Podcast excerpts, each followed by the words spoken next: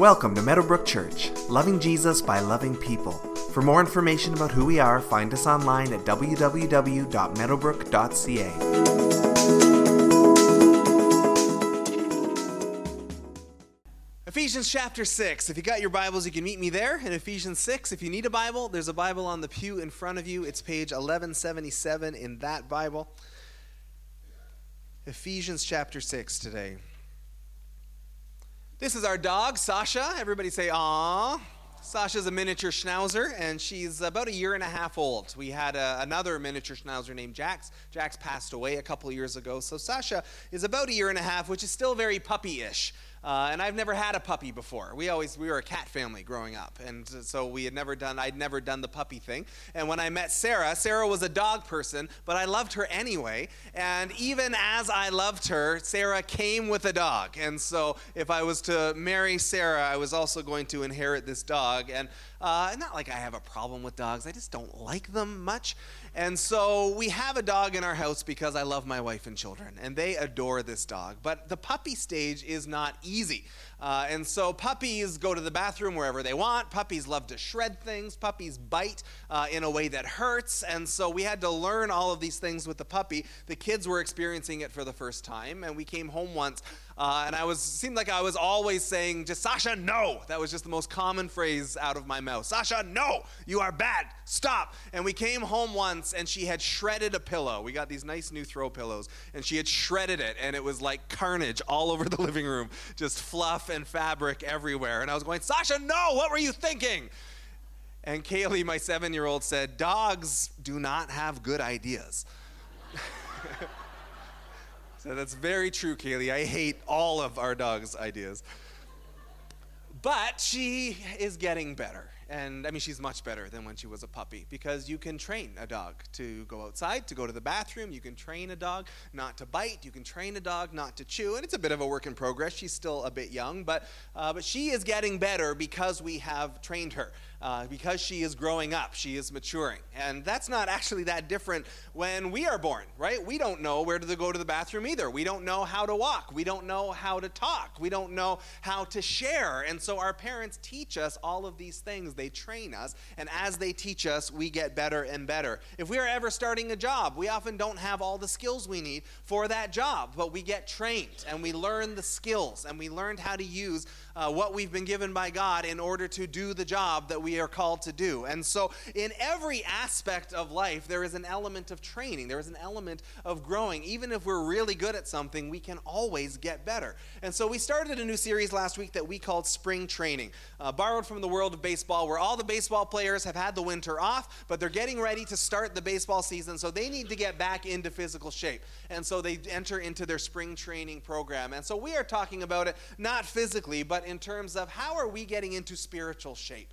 Because we are on this spiritual journey. We are on this walk with Jesus. How are we doing in our spiritual fitness? And so we are wanting this to be very practical, uh, very down to earth, and, and just really good ways to look at how are we doing in our spiritual journey. The verse we looked at last week that will be our key verse for the series from 1 Timothy 4 7, we are told, train yourself to be godly that you have a role to play in your own godliness. Even as we understand that uh, it comes to us as a gift of God, that He is the one that changes us, He is the one that transforms us, He is the one that renews us, He is the one doing the work by His Holy Spirit. We still have a role to play in our own transformation. We have a part to play. We are to discipline ourselves, we are to engage with Him. So let's take a look at our text today. We're in Ephesians chapter 6, page 1177 in the Pew Bible.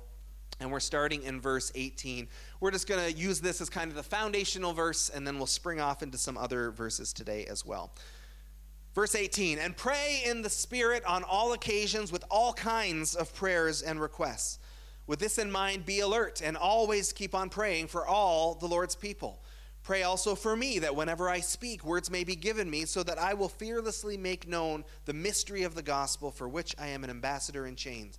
Pray that I may declare it fearlessly as I should. And I love in those two verses, it's just pray, pray, pray, pray, pray, pray, pray, right? It shows up over and over and over again. And Paul at the end saying, and pray for me And Paul's a seasoned preacher at this point, but pray for me that I can keep preaching the gospel. Paul's acknowledging that even though it's God's power that, that is powerful in the gospel, I still have something to do. I have to open my mouth, and I need the strength to do that. And so it's pray, pray, pray, pray, pray, pray, pray. The question today is just simply how's your prayer life? How is your prayer life with God? What does that look like? And just the, the willingness to take an honest assessment and say, yeah, how am I doing?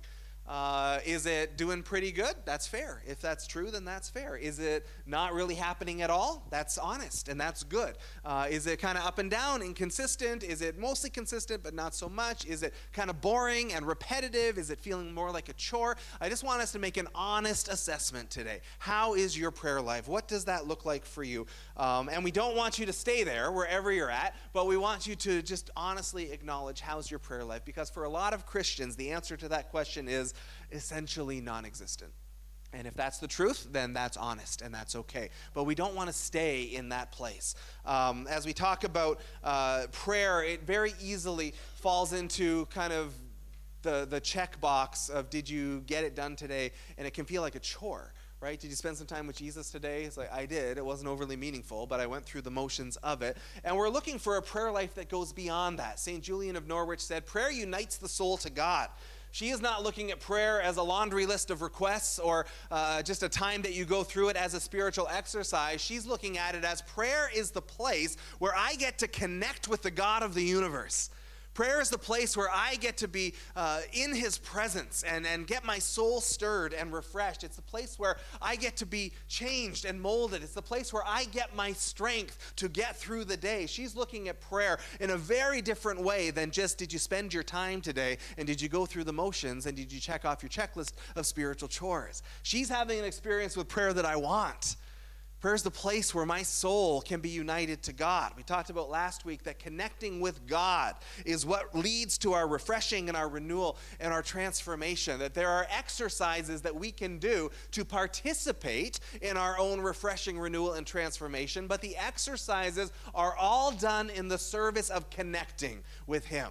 We're not doing them just to do them. We're doing them to connect with Him. And there our, our spirits get refreshed. There we get transformed and renewed. If I have the most beautiful lamp in the world sitting on a table, it's no good to anybody if it's not plugged in and it can't plug in itself. And so we have to plug it in. And as we plug it into the power source, the lamp gets light. And now it's doing what it's supposed to be doing. We have to plug in to the power source that has been promised to us so that we can have that connection and that our souls can be refreshed and renewed. Now, there are a million different ways to, to do it.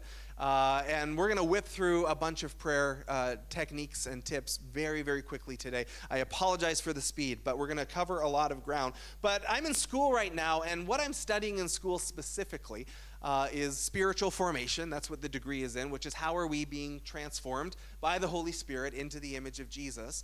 But what I'm specifically looking at is how do our unique personalities uh, play a role in our approach to Jesus? Uh, because we're all wired so differently. And I remember growing up and I would hear from preachers, this is how you should pray, and it would be one way, and I would try it and I would hate it. And it would just feel like a fruitless exercise. Or you need to read the Bible like this, or you need to read this version of Scripture. And we can have this view that there's a right way to do these things, but usually it's just whoever's speaking, it's their right way to do it. It might not be for everybody. And so I'm just fascinated how God has wired us so differently, and how can we help everybody in their differences connect with God in a way that makes sense to them? Because your way might not be the same as my way. And so I, I would be, you know, a bad preacher to stand up here and say, the way that I like to pray is the way you all need to pray because you're not all wired the same way that I am. So I, a couple years ago, got certified. I'm a Myers-Briggs practitioner, and so uh, this looks at different aspects of the personality, and so uh, that's all working into my studies as well. Here's one of the ways that we're different that most of us have at least a little bit of understanding. Some of us are extroverts, and some of us are introverts.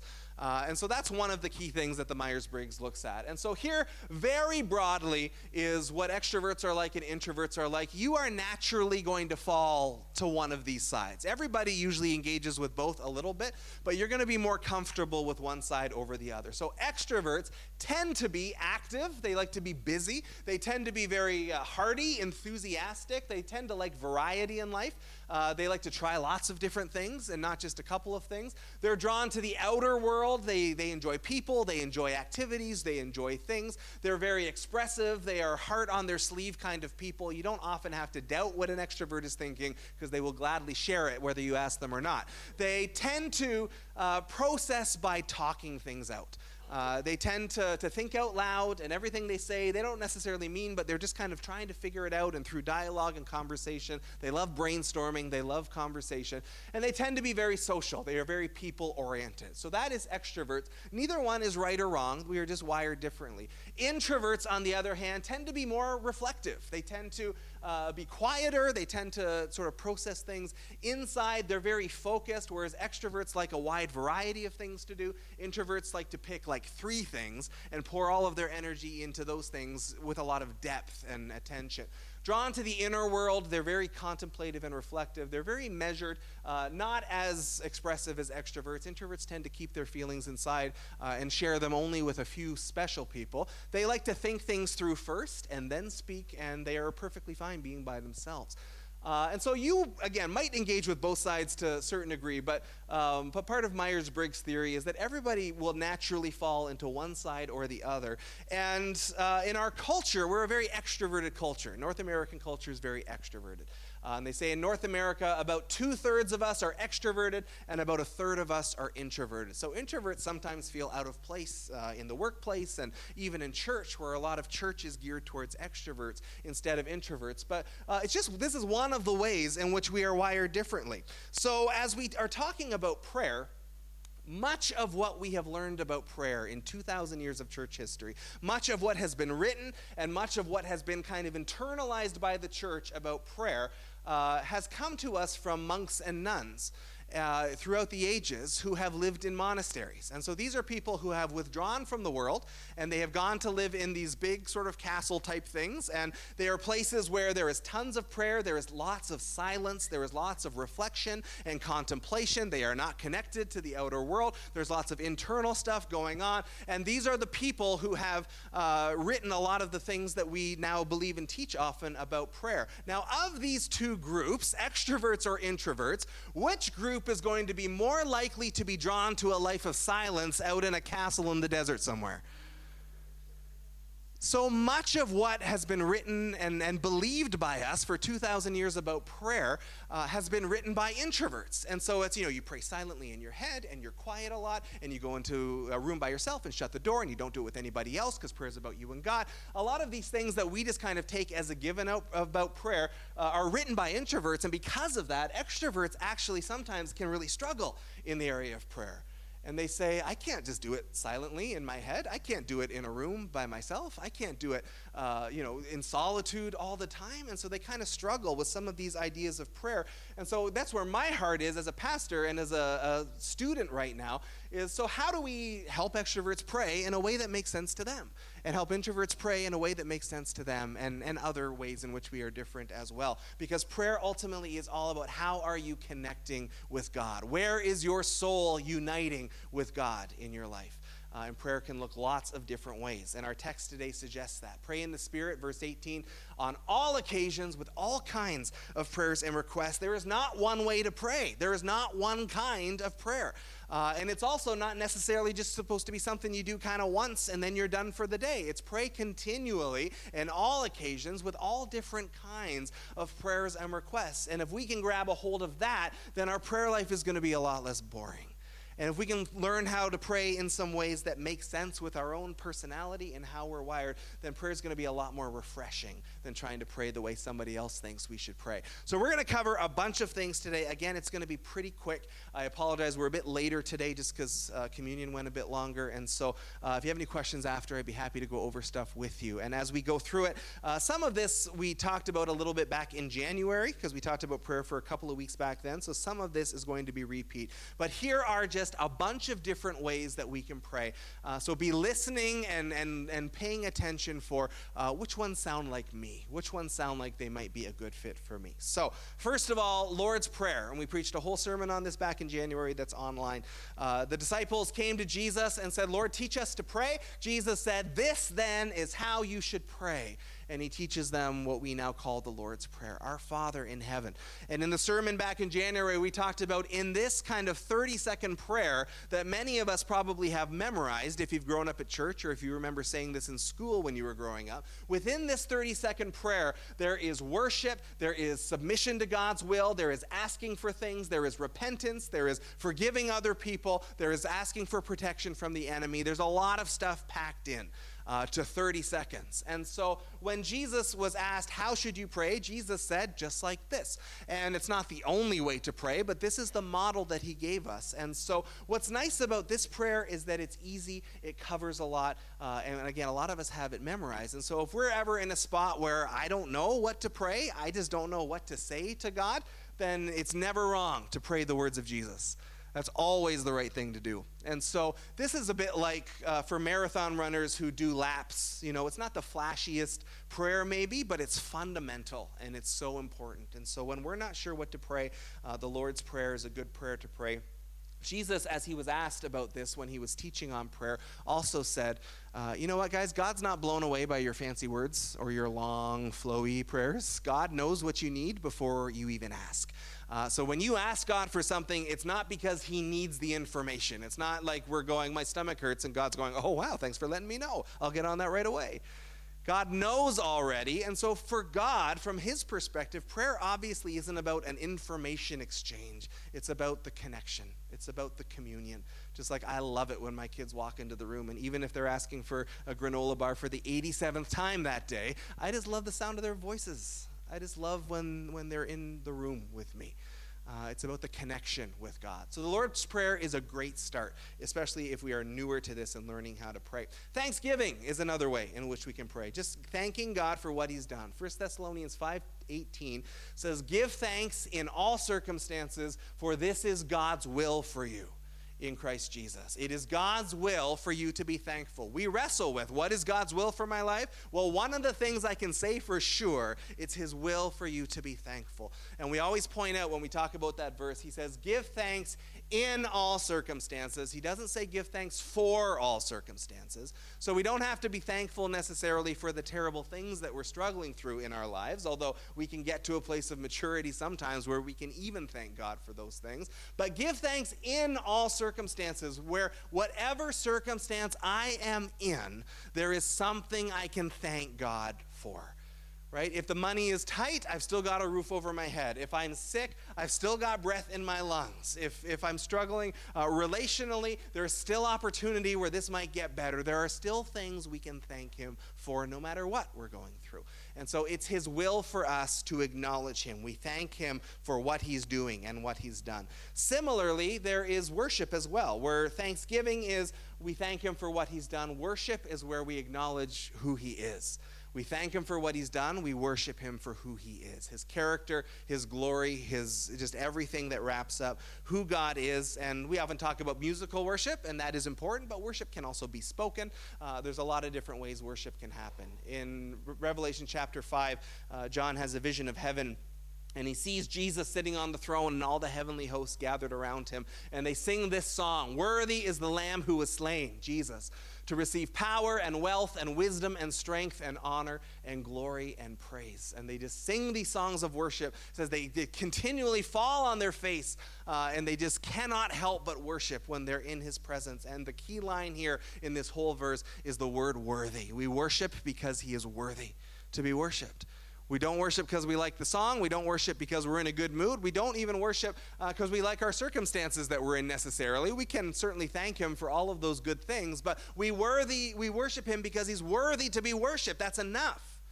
He is worthy to be worshiped, and His worthiness never changes. He is worthy all the time. And so we bring him our worship. We sang the song this morning, uh, these lyrics I love you, Lord, and I lift my voice to worship you. Oh, my soul, rejoice. Uh, love that song, just simple and beautiful and heartfelt. The nice thing about worship as a form of prayer, again, if I don't know what to say, or I don't have the words to express my worship, or I don't even just have a clue how to begin doing that, other worshipers have written words for me that I can just sing along to. Uh, other people who are gifted at language and poetry and, and rhyming, uh, they have been able to craft something together. So I don't have to invent anything. I can just join in someone else's worship song that they've written, and I can offer it from my heart to God. And so worship is awesome for doing that. Meditation is a form of prayer, and this is uh, great for introverts and really hard for extroverts. Meditation might sound like a uh, new agey word, and it is that a little bit. A lot of Christians don't like that word, but it was a Bible word long before it was a new age word. Psalm 77 12, uh, the psalmist says, I'll consider all your works and meditate on all your mighty deeds. Meditation just means to let your mind dwell on something. So I'm going to just think about all the things you've done, God. I'm going to think about the ways you've answered prayer in my life. I'm going to let my mind dwell on that. I've shared this before. Bill Johnson says, If you know how to worry, you know how to meditate. Worry is when we meditate on what could go wrong, right? Or what is overwhelming. Worry is when we let our mind dwell, uh, usually on bad things. But we can also let our mind dwell on the things of the Lord. And it's awesome to, uh, you know, to take a verse of Scripture that maybe is confusing or, or difficult or tricky and say, you know what, I'm just going to meditate on that verse today. I'm just going to think about it. I'm going to keep coming back to it from time to time, and I'm going to pray, Lord, uh, open the eyes of my understanding about this verse. Help me see some things. I'm going to meditate on all the ways that God has answered prayer in my family in the last year. All the things that I'm just going to let my mind dwell on that today. I'm going to meditate on all that I would like to see God do next year in my life. And I'm just going to, dream a little bit and let my mind go there. It can be a place of communion with God where our soul gets refreshed, where He speaks to us. We're going to take a week just to talk about hearing His voice, but this is one of the ways uh, in which we can connect with God. Introverts, you meditate anyway. That you're just always in meditation mode. Uh, so this is a great way to connect with God. It's just all it's just internally processing and thinking about things. With that uh, comes silence. The the person who wrote Ecclesiastes in verse three, chapter three, verse seven said, "There is a time to be silent." Uh, there's a time to, to just kind of uh, even not even meditate, but just to be quietly in the presence of the Lord. Uh, and just say, I'm not going to ask for a thing. I'm not going to say a thing, but I'm just going to be silent in God's presence. And I had a guy tell me once, like, well, I hardly ever talk to God, so I'm really good at this one. Uh, not what I'm meaning at all. We're not talking about ignoring God and calling it silence as a spiritual exercise, but actually saying, I'm going to drink my coffee on my porch and I'm just going to invite God's presence and I'm not going to say a word. And the picture is if you think about your best friend or maybe your spouse or your kids or whatever, uh, sometimes a relationship gets to a place where uh, you don't have to say anything, right? You can just be there together watching the sun go down and you don't have to say a word. And it doesn't feel awkward and it doesn't feel uh, unusual, but you're just enjoying each other's company without having to say anything. And we can do that with Jesus as well. I want to talk about the lament uh, for a couple of minutes here. And uh, this is a bit of a lost art in our prayer life. We don't uh, typically engage with this a lot, but one of my professors wrote a big part of his big dissertation on this. And so this is his definition, uh, which I think is a good one. He says Lament is heartfelt prayer that expresses how the reality of our present experience is not lining up with what we think we know about God and his promises. So, lament is a form of prayer where we're saying, God, I don't understand. Or, God, where are you? Or, God, why is this prayer not being answered? Or, God, why didn't you answer that prayer when you could? It's, it's something that is uh, thoroughly found in Scripture, but I grew up in the Pentecostal uh, charismatic stream of the church, and we were taught, sort of specifically, yeah, you don't pray this way. That's a lack of faith. It's a lack of faith if you tell God you're confused. It's a lack of faith if you if you ever question God on anything. It's a lack of faith if you don't just receive everything as a blessing even if it's horrible. And that I mean it kind of makes sense, right? That doesn't sound like it's that wrong, but the problem is the scripture is full of lament.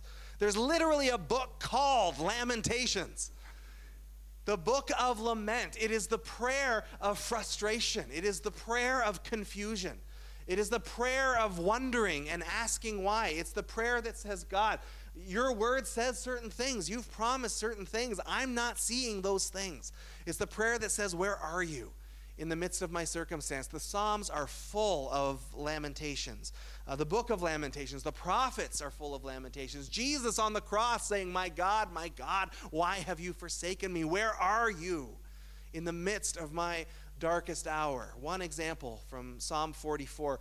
Uh, the psalmist is talking about terrible things that Israel is going through, and, and this comes out of their heart. All this came upon us, though we had not forgotten you. We had not been false to your covenant. Our hearts had not turned back. Our feet had not strayed from your path. But you crushed us and made us a haunt for jackals. You covered us over with deep darkness. And, and theologians debate that those last couple of lines of, you know, does God really do that? Or did Satan do that? Or, or whatever. But uh, certainly, at least for the ones writing this psalm, that's what it feels like to them. They're saying, God, like, where, where are you? Why are these things happening? We, we don't think that we've sinned here. We don't think we've done anything wrong. And yet, all of this catastrophe is coming upon us. What is going on? Is the heartbeat of lament.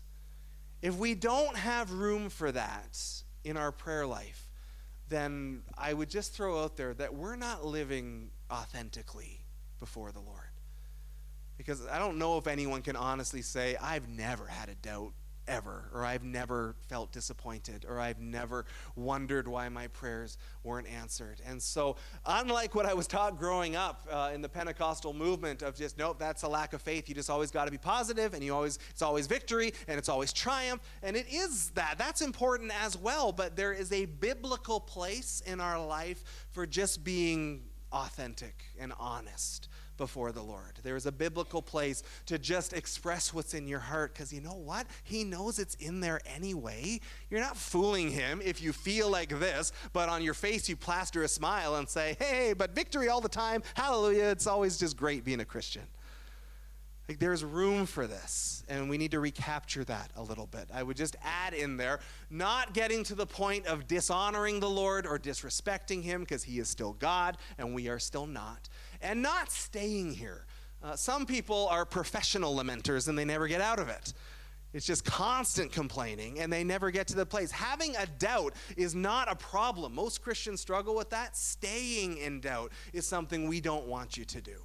So you have your doubt, but then we want to wrestle through that back to the place of hope. We can s- express our frustration, but we don't want to live in that place of frustration. We want to move it back towards worship and thanksgiving. So it's not lament on its own. It's lament, hopefully, moving back towards thanksgiving and worship. But we can and should make room for that. That's just honest. It's just being honest with God.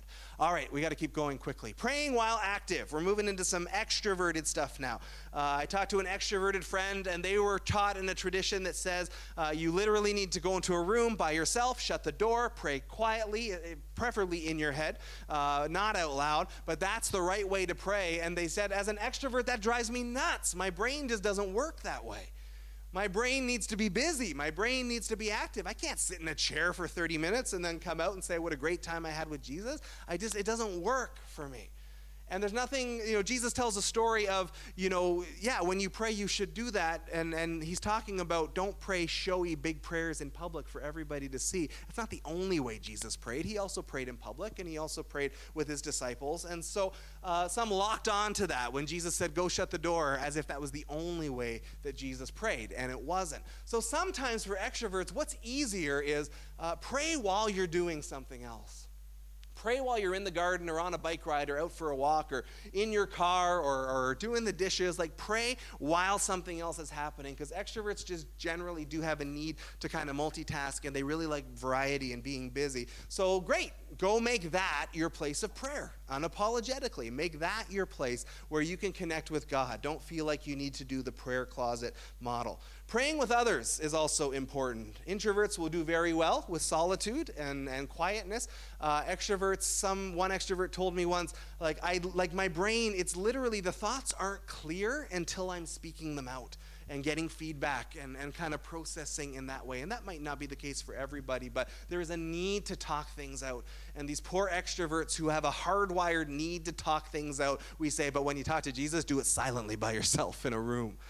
And so praying with others is perfect eh, because it's a way to talk it out and to get prayer from others and hear them talk it out. And you can process your prayers together. It's also an opportunity to pray for one another and, and to bring the needs together. Scripture says God opposes the proud, but he gives his grace to the humble. And there's something in the humility of saying, I need prayer that God responds to. Because if I say I'm never going to ask anybody for prayer, that might just be pride at work. And God opposes the proud.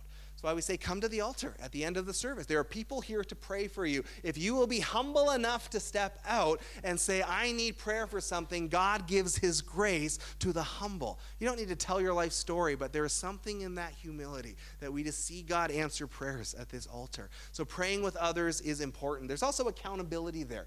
Uh, sometimes we say I can't exercise unless I have a gym buddy. But if you know 5:30 in the morning rolls around and I don't feel like going to the gym that day, if I know Jeff is there waiting for me and we're keeping each other accountable, then I'll probably go more likely than if it was just me by myself. Some of us need that in prayer as well, that we have that accountability of someone's going to meet us there. Conversational prayer. Sometimes we talk about this in the sense of uh, just talking normally to God, and that is good and true, but that's not what I'm meaning. Sometimes prayer doesn't actually look that much like prayer, where we close our eyes and bow our heads and we change our voice and we get really solemn. Because I've been at coffee with people, and I've been saying, you know, oh, I just, here's what's going on with my kids. You're just catching up. And you know what? I just want to see God do this in my kid's life and they say, Oh, yeah, that'll be great. Here's what's happening in my business, and this is what we're really looking for God to do in our business this year. And it took me years to realize that that is prayer happening in that moment. Our requests are being presented to God. It's not in a, you know, a form that we're kind of used to, but through the conversation, we are saying, God, this is what we are looking to do. And we can agree with each other and we can encourage one another. I've been in a bazillion prayer meetings in my life, and I've walked out of many of them just going, I didn't feel a thing in there.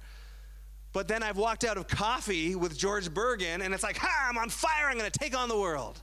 My spirit is renewed. And we never formally stopped and prayed, but through the conversation, our souls were uniting to God. We were presenting requests. We were talking about the things of God. We were getting stirred up. We were spurring one another on. We were encouraging one another. You can do this at Tim Hortons without it being weird. You can do this at work without it being weird. You can do this in lots of different ways. And, and again, it's, it's maybe a bit of a shift of thinking of what we think prayer needs to look like, but that's the point of this whole message that prayer can look lots of different ways. Almost done. Give me a few more minutes. Prayer books. I talked about this back in January. I had to do this for a school assignment where we found a traditional prayer book that another stream of the church used. So I chose the Book of Common Prayer from the Anglican Church. They've used it for hundreds of years. And there are prayers written out. There's morning prayers and afternoon prayers and evening prayers written out already. So all you have to do is turn to the day and read through the prayer that is there. Uh, in my case, I had it as an app on my phone, and it would bing at me saying, Bing, morning prayers are ready. Don't forget to pray your prayers today. And so it went up on my phone, and uh, you would read through the prayers, and, and it's amazing. Again, when you don't have the words, or if you're just learning how to pray, or if you're not sure what to say, someone else has put these things into words already. And so, in the prayer of repentance, uh, which the Book of Common Prayer has daily, uh, there's these words Most merciful God, we confess that we have sinned against you in thought, word, and deed by what we have done and by what we have left undone. Oh, there was something in that phrasing that I just went, wow, that's beautiful. That says it better than anything I could have said on my own. And so, someone after I talked about this in January said, Oh, I went and I found a, a Catholic prayer app for my phone uh, these prayers are beautiful. They're 800 years old uh, and they're powerful. And so there's a lot of different ways we can do that. When we're not sure what to pray, things like this are great tools. It's like training wheels on a bike, they can help us learn this stuff. Prayer journaling, I also mentioned back in January. Writing out your prayer Father, please do this for my kids. Please do this for my job. My wife found this really helpful. She's an introvert, so silence and solitude is not that hard for her, but she also. Uh, just found that her mind would wander. That was her challenge, was just to be quiet and alone. Her mind would start, she'd start daydreaming about what she had to do that day or whatever. And writing just had a way of focusing the thoughts. And also, you end up having this amazing record of things you've asked God to do, where you can go back and say, wow, he answered this prayer. He answered that prayer. He answered this. He answered that. And it's really powerful and beautiful. Last one praying scripture. Uh, scripture is full of prayers. We believe all scripture is God breathed. We believe it comes to us from God, uh, that He breathed through people, and it is written, and we believe that it is trustworthy and it is perfect. So when there are prayers in scripture that are directed towards God, we know that those are always good prayers. The book of Psalms in the Bible was the prayer book of Israel and still is. That is how they pray. They read the Psalms back to God, uh, breathe down from Him, and they just return it. When it comes from Him like that, you know He always likes them. It's always good to pray those prayers. There's one here from Ephesians 1:17. If you Google prayers in scripture, you'll find a bunch. There's books that are written about it. Ephesians 1:17, I keep asking that the God of our Lord Jesus Christ, the glorious Father, may give you the spirit of wisdom and revelation so that you may know him better. We chose that as our prayer over Kaylee when she was born. Who wouldn't want that prayed over them? Right? Pray that over your spouse. Pray that over your kids. Pray that over the people in your life who don't know Jesus yet. Spirit of wisdom and revelation come upon them so that they may know you. And because God breathed that prayer, you know that's the kind of prayer God likes. It came from Him. So we pray the scripture back to Him. It is a powerful thing, uh, it's a beautiful thing. And so, uh, again, when we don't have the words, scripture has the words for us. I think we're going to skip the last song just because we've gone late today. Um, Marissa, do you just want to join me up here as we get ready to wrap up? All right.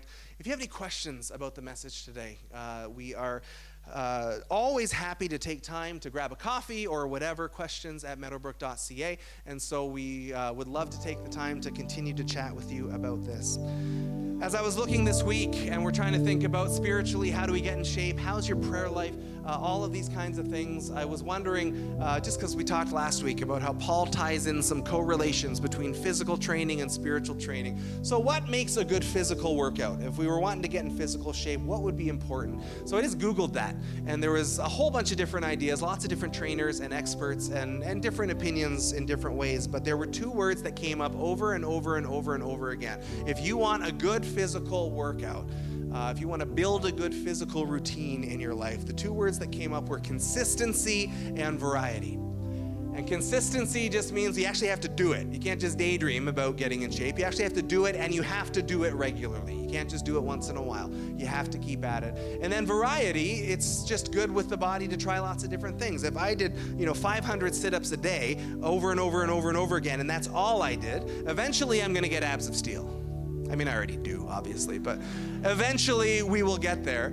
But I'm not doing anything for my heart rate. I'm not doing anything aerobic. There's nothing for my arms or my legs. So it's not going to be good for my body. It's going to be good for my abs, maybe, but it won't be good for my body. So if we wanted to get in physical shape, we want to be consistent. We want to do it regularly, but we also want to do different things. And that also is just good where it doesn't get boring, it doesn't get repetitive. And so I am throwing out there that this is part of the key in our prayer life is that we need to be consistent. Sometimes people say, I just don't make the effort or I just don't make the time. And that's the part where I say, well, I can't help you there really at all. You just have to be willing to, to make the effort, to be consistent, and to work at it. And if you miss one day, that's fine. If we're missing day after day after day after day after day, it's going to be hard. And just like physical habits can be hard to get into the routine of, spiritual habits can be hard to get into the routine of as well. But if we push through and we keep at it, eventually these things just become natural to us. So we need to be consistent. And we want to engage with a variety of stuff as well. If all I do is worship and nothing else,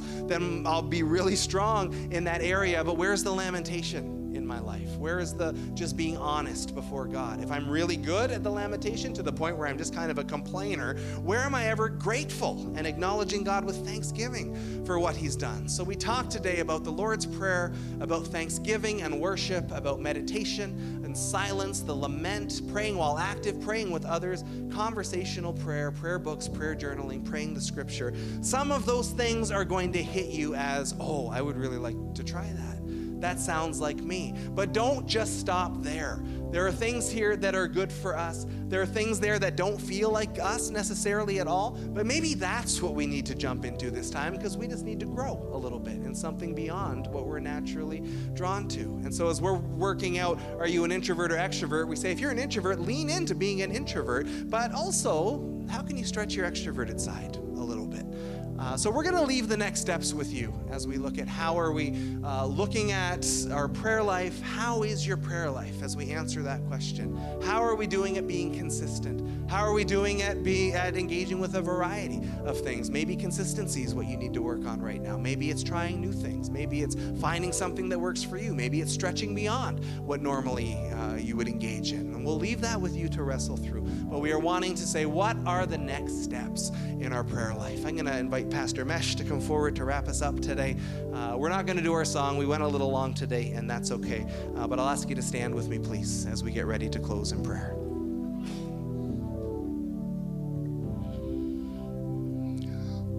quickly, uh, a couple of weeks ago, we had a leadership retreat, and one of the exercises we did was we sent everybody off on a solo time 30 minutes quiet with Jesus.